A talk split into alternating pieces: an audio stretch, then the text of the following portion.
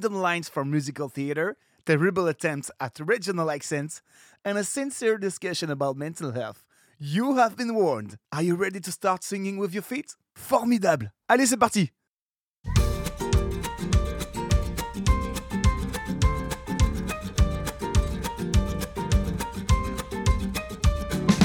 Non, nous ne sommes pas fous, nous ne sommes pas ivres, nous sommes juste dans la joie. Une joie profonde, nos cœurs elle inonde. Cette joie, elle vient du ciel, non, nous ne sommes pas fous. Welcome to Sing With Your Feet, the podcast in which we bring more peace and joy into our lives just by reducing the number of urgent decisions we need to make. The podcast in which we acquire a few tools that will help us bring a bit of fairy dust to some otherwise boring, annoying, and often mind-numbingly dreadful tasks to help our families run more smoothly. The podcast in which we recognize the value of thinking ahead and just how precious this can be for the people we love. My name is Lily Fields, and I'm going to be your fairy godmother for the next half hour or so. For the last few weeks, we've been talking about the various circles that make up the enticingly beautiful Venn diagrams of our lives. We've already talked about our health and loving our bodies. We've talked about work and how we each received very specific superpowers that we can put to use to make this world a better place. This week, our topic is scheduling and planning, both short-term and long-term. Before we jump in, I want to assert my privilege as your fairy godmother for a second and say thank you for listening. I have been just so delighted to read about the ways that you're out there working on your ideal life exercises and doing your mise en place. I am also incredibly excited and humbled that you're out there sharing the podcast and the ideas that we are exploring here with the people you love. Already, it's a rather niche conversation that we're having, and podcasts themselves as a medium are rather niche as well. So thank you for doing the hard work of educating your friends and family members who you think will find some encouragement here. You are the official podcast ambassadors of Wonderland. Whether you listen on Apple Podcasts, Spotify, Stitcher, Google Podcasts, Amazon Music, Audible, all I can say is thank you. I am so glad to be part of your journey towards your ideal life. And I haven't actually mentioned this before, but I do post audio of the podcast to YouTube every week as well. This might be an easier way to introduce the idea of podcasts to the people you know, because all you have to do is share a link. I'll put that link in the show notes. Today, as we talk about scheduling and planning, I want you to consider how this looks in your life. If you've done them, return to your "in my ideal life, I am a person who" statements, and look for all the ones that might sound something like, "In my ideal life," oh, that's you. You sound like an adorable country bumpkin. "In my ideal life, I am a person who knows who has to be where when." Or, "In my ideal life, I am a person who knows what is for dinner tonight." Or, "In my ideal life, I schedule time for my spouse." Now, when I say the word schedule, what does that evoke for you? Whose calendars do you have to manage in your home? When you look at your calendar, what is the farthest reaching date that you have something written down on? Do you ever feel overwhelmed by all the places you and the people you live with have to be in the course of a day, or a week, or a month? And what about the word planning? What does that stir up for you? Do you plan ahead, or are you a fly by the seat of your pants kind of a person? Are there aspects of your life where it would be simpler if you just planned ahead a little bit more? Remember, as we think about these different themes, we always ask ourselves 4 questions. What is working? What isn't working? What do I need to think about? And what one thing can I do today to make progress towards my ideal life? Let's get started. Have you ever heard of decision fatigue? It's the reason why candy is always near the checkout lanes, to take advantage of our declining faculty to make good decisions after we've making a lot of tiny little insignificant decisions while we're shopping for groceries. Shaman or cottonelle? Decision fatigue is one of the reasons why we relegate self-care to the end of our to-do list. With so many other seemingly important things to do, we systematically make trade-offs in which our own good is traded for something more urgent. Decision fatigue is real. Every day, we have hundreds of tiny little decisions we have to make. Do we hit the snooze button, or do we get up right away? Do we take a shower now or later? What am I going to wear today? Do we park our car right up next to work to save us time when it's time to go home? Or do we park at the far end of the lot so that we can enjoy the spring sunshine at the end of the day? Stay up and watch the late shows or go to bed at a decent hour? Turn our alarm on for tomorrow morning or not? Those are the ultimately unimportant decisions that really impact only us. But by the time we are done making them, we have used up a ton of emotional energy. If those are the decisions that really only impact us, there are dozens of other decisions that impact those that we live with. Should the kids wear their winter coats this morning, or would a hoodie be sufficient? Who's picking the kids up from school? What's for dinner? When can we get our spouse alone to have that important conversation about our job? The more we can automate the recurring, relatively easy to make decisions like what time we get up, when we're going to take our shower, or setting ourselves a bedtime and sticking to it, the less mental energy we have to spend on making those decisions. If we can take those easy decisions and turn them into habits, then we're freeing up space in our heads for more important considerations. By making decisions in advance, by planning ahead, we are saving ourselves time in the long run. In a few weeks, we will dedicate an entire episode to talk about habits and routines. But for now, we're just talking about planning ahead. Thinking and planning ahead, like what I've been encouraging you to do with mise en place, you know, when we prepare the night before, the space where in the morning we're going to be doing our ideal life exercise, or when we pick out our outfit for the next day in advance. Well, it means that we have fewer spontaneous decisions to make. Removing the spontaneous aspect of the decision can make the whole process seem less painful. Case in point, choosing what I'm going to wear. When the boys were little, out of what I perceived to be a selfless love for my children, I would often wait until just before we had to go somewhere to decide what I was going to wear. It would be a decision made in a moment of stress, and there is nothing like trying to get a baby and a toddler ready to go somewhere. You know about that. Trying to play referee while packing up a bag of diapers in two different sizes, toys for two ages, stuffed animals, extra clothes in two sizes. And that last decision, what am I going to wear? It would be the last possible thing I wanted to think about. So all while trying to keep two children from biting each other, from removing their coats and their shoes, I would stand in front of my closet and think to myself, I have nothing to wear. Note, I had plenty of things to wear. It's just that I was so stressed out that I couldn't think straight to make a proper decision. Planning ahead, moving the decision about what I was going to wear to a different moment in the day when I wasn't stressed out and when no one else was around, it took the struggle out of the whole process. Planning ahead is a life and sanity saver. If you experience decision fatigue, which in my example was demonstrated by the thought, I have nothing to wear, or it can also sound like I have absolutely no idea what we're going to have for dinner, I would humbly suggest carving out a few minutes when you are not faced with the urgent need to make an immediate decision and giving that future situation some thought. The decision will seem less painful and maybe even slightly more motivating than decisions you have to make under the gun.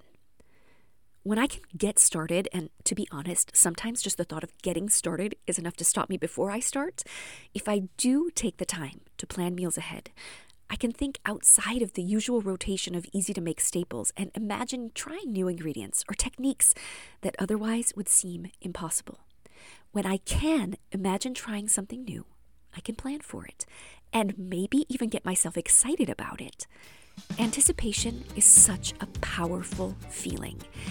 In and of itself, it is a significant bead of joy to put on the necklace of our life. This is likewise true when we take the time to think about what we're going to wear. Insignificant, unimportant decisions, when made in advance, can have the power to bring us joy through anticipation. By removing the stress those unmade decisions can wreak on us when they make them under the gun, we're giving ourselves the gift of peace. Peace, anticipation, and joy, even in tiny, tiny measures, are way better than stress, irritation, and fatigue. Planning ahead is a tool to bring more peace and less stress. It's worth giving it a try.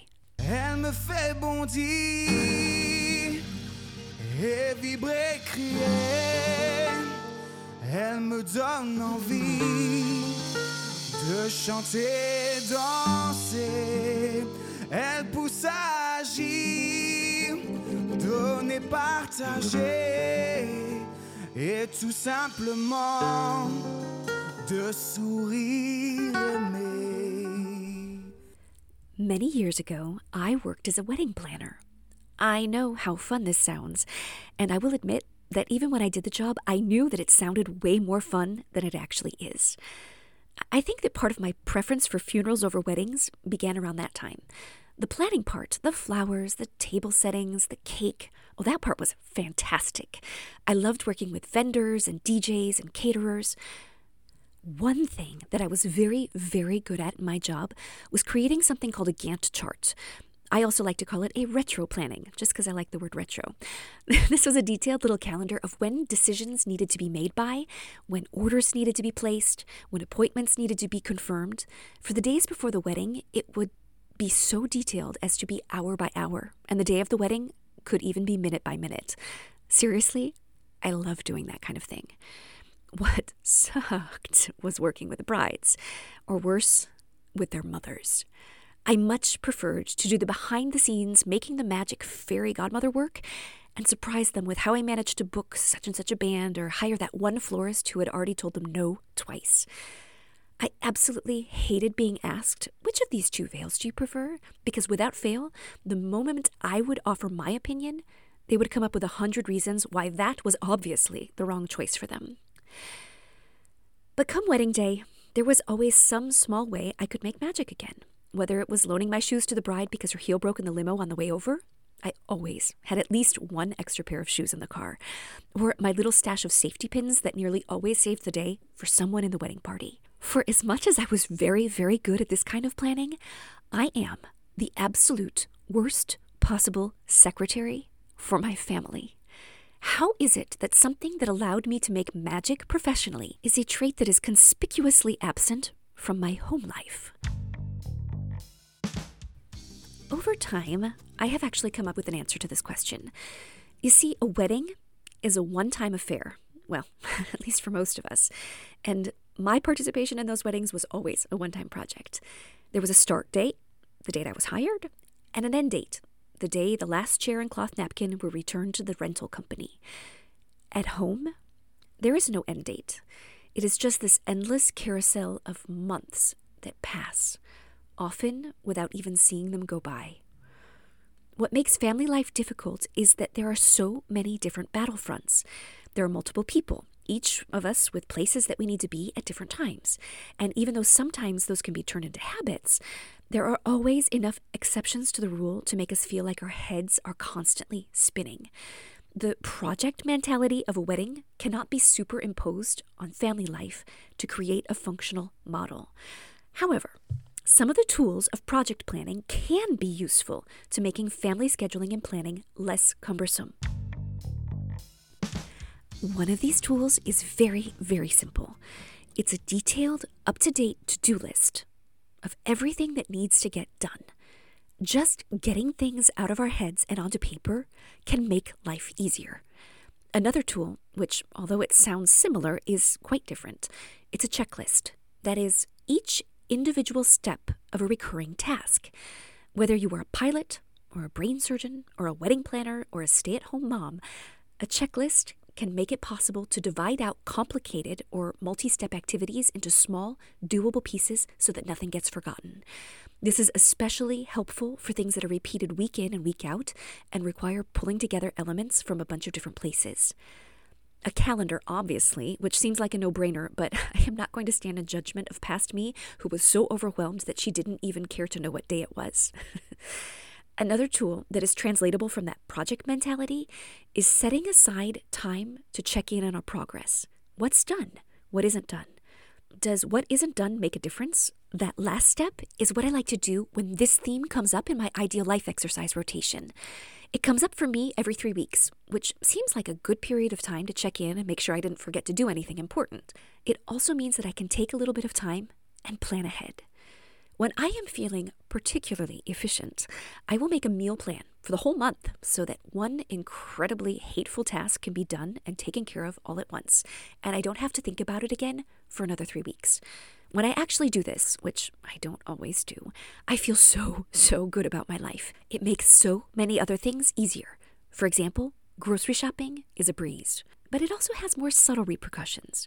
Whereas when I don't plan ahead, it comes to be about 4:30 in the afternoon and I start worrying.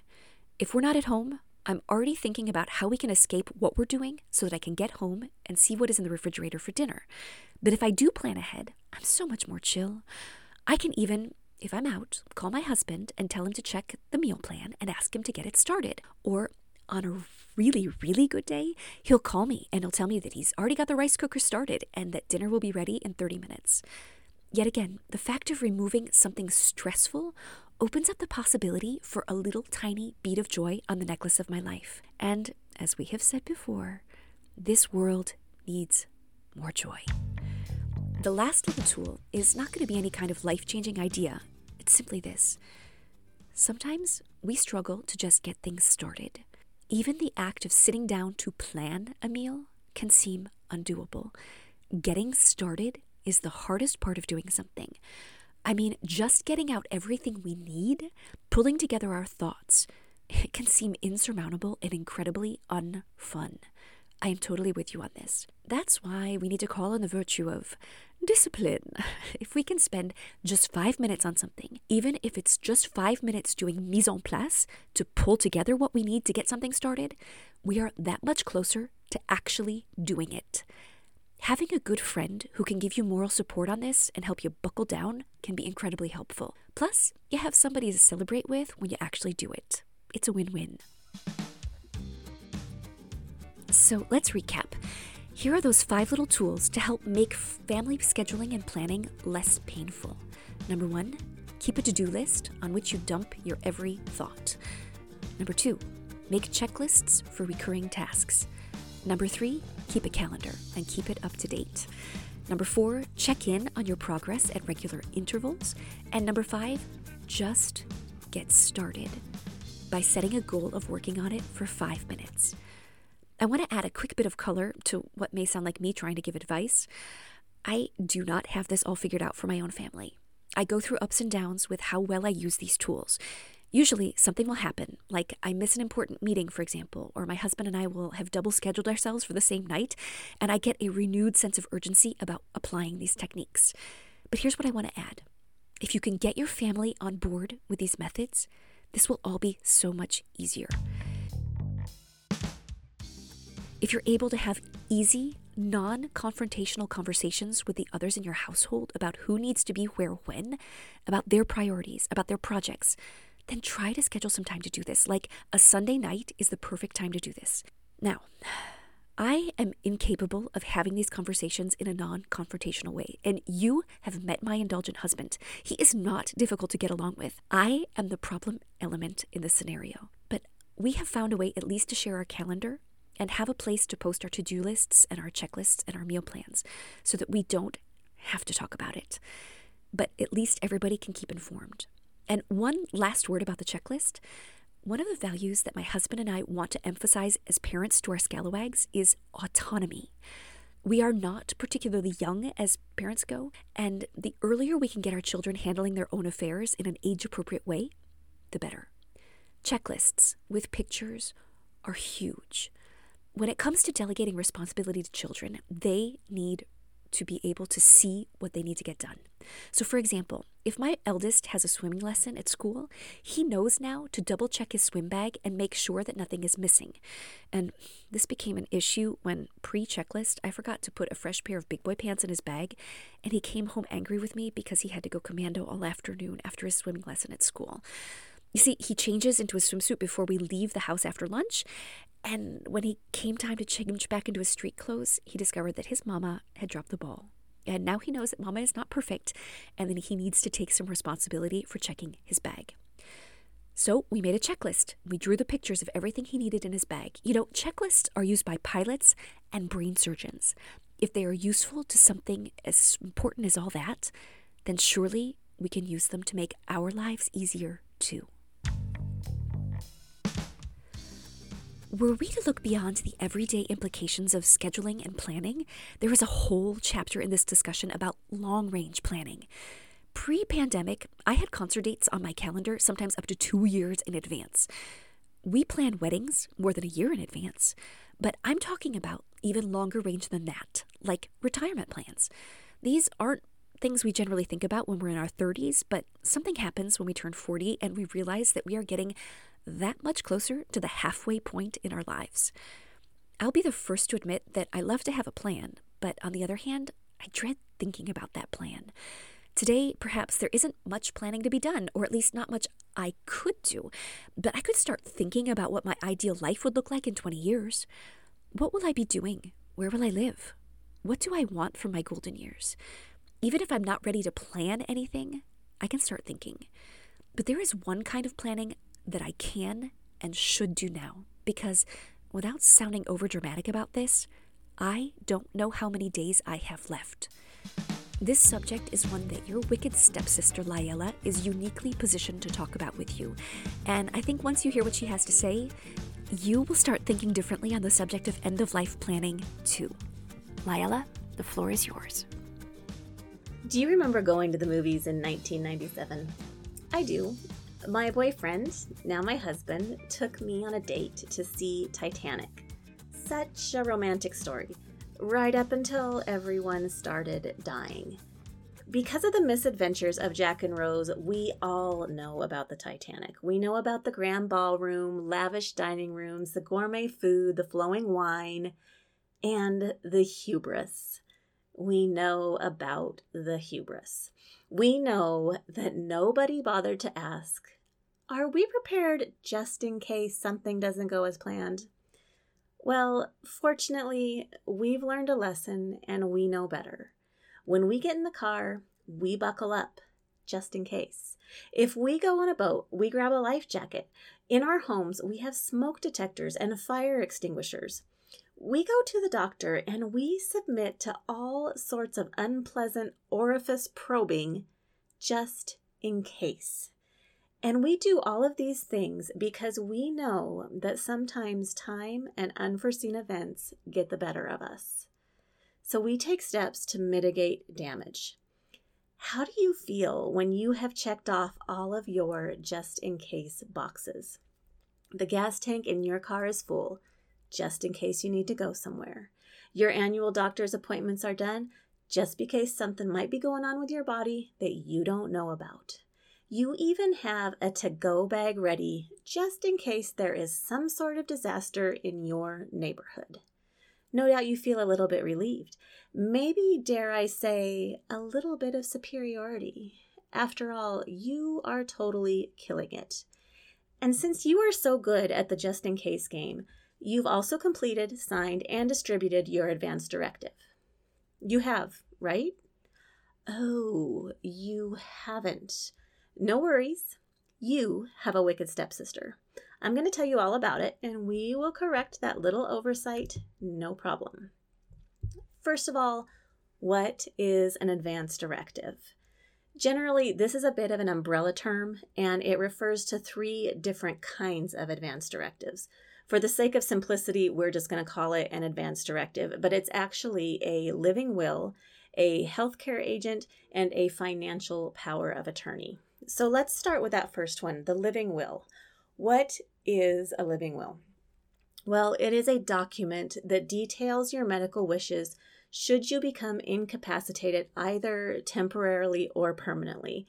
Generally, people will think of this more in relationship with death, but in the event that you are in some kind of an accident, you could become incapacitated for a period of time, and a living will could kick in that case too. It serves as a valuable guide for your family and for your healthcare providers. It can state things like your willingness or your unwillingness to receive certain treatments, whether or not you would want to take advantage of life support options, your preferences if your illness or injury were to progress to a certain stage. This can be a really difficult document to work through, especially for people with small children. We might feel one way when we're just thinking about ourselves, but when we have young ones who are depending on us, we may have a completely different feeling, completely different outlook, and it's going to change our decisions. So after we have done the heavy lifting of completing that living will, we need to choose a healthcare agent or a healthcare proxy, durable medical power of attorney. There are a number of terms for this depending on where you live. Whatever your state calls it, this is the person that you choose to interpret your living will and speak on your behalf. You are going to want to choose a person who is very clear on what you value. This person should be assertive enough to ask questions and advocate for you. They shouldn't be easily offended if someone challenges their position. You want somebody who you can completely trust to speak for you while enduring the stress of you being in a medical crisis. It is a tall order, so don't choose your healthcare agent rashly. The third part of this puzzle that we need to get sorted out is the financial power of attorney. The person whom you choose to act as power of attorney will be able to handle your financial affairs while you are unable to do so. Examples of this would be collecting benefits checks, paying your bills, filing your taxes, managing, buying, selling any properties that you may have, hiring someone to represent you in court. Even though you are incapacitated, the world is going to keep spinning, and you are going to need somebody who can act in your behalf and take care of your financial matters. Finally, when you have completed all three of these things, make copies of your completed document, give one to your healthcare agent, give one to your doctor, and have it added to your medical record. Register it with your state if that's an option where you live, and keep one in your own personal in case of emergency file. Give a copy to whomever you think needs to know this information. I know that these are not fun tasks, but they are extremely valuable. You know, just in case.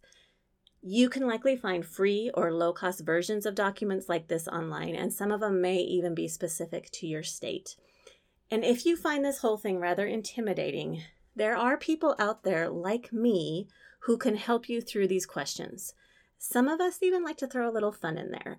For me, I call it death, drinks, and directives.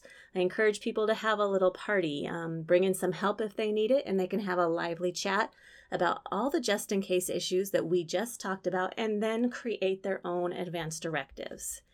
Remember, talking about death won't kill you. I promise. Leave it to LiElla to turn making advance directives into a party. In the show notes, you'll find a link to LiElla's website for more information about death, drinks, and directives. Let's zoom out now for a second and let you answer those four questions about your ideal life in the area of scheduling and planning. What is working? Do you have a method for keeping track of everyone's schedule? Does your meal plan bring you joy? Write that down. Next, what isn't working? Is there a doctor's appointment you've been putting off making, but you know that you should do it? Is there something you desperately want to do, but you just can't make the space in your head to enjoy it because there's too much stuff left undone? What do you need to think about? When it comes to those things that aren't working, what is keeping you from solving those problems? Do you simply not have the new phone number for the doctor's office? Or is it that you are afraid of making that appointment because of what you might find out? One of those things is easily solved. The other one may require you to be brave. Be brave. In either case, I want you to think that one tiny little thing that you can do today to get you closer to your ideal life. Make that appointment. If finally getting around to doing something that you're looking forward to means that you have to cancel something, you have my permission as your fairy godmother to do that.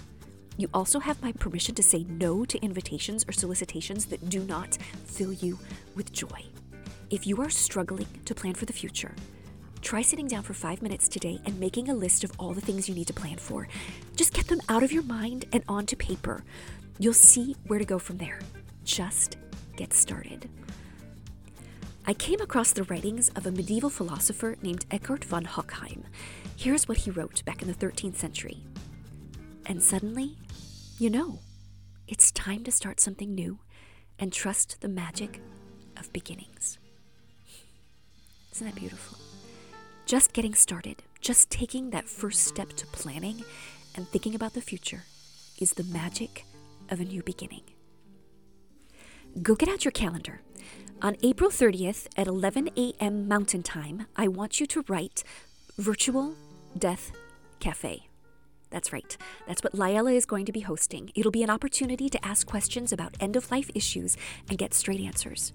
Even if you aren't planning on dying anytime soon, and I hope you're not, opening up a discussion about death can give you a whole new love of life. So, as counterintuitive as it may seem, facing the topic head-on might just bring you unexpected joy. The details will be on our social media and in next week's show notes.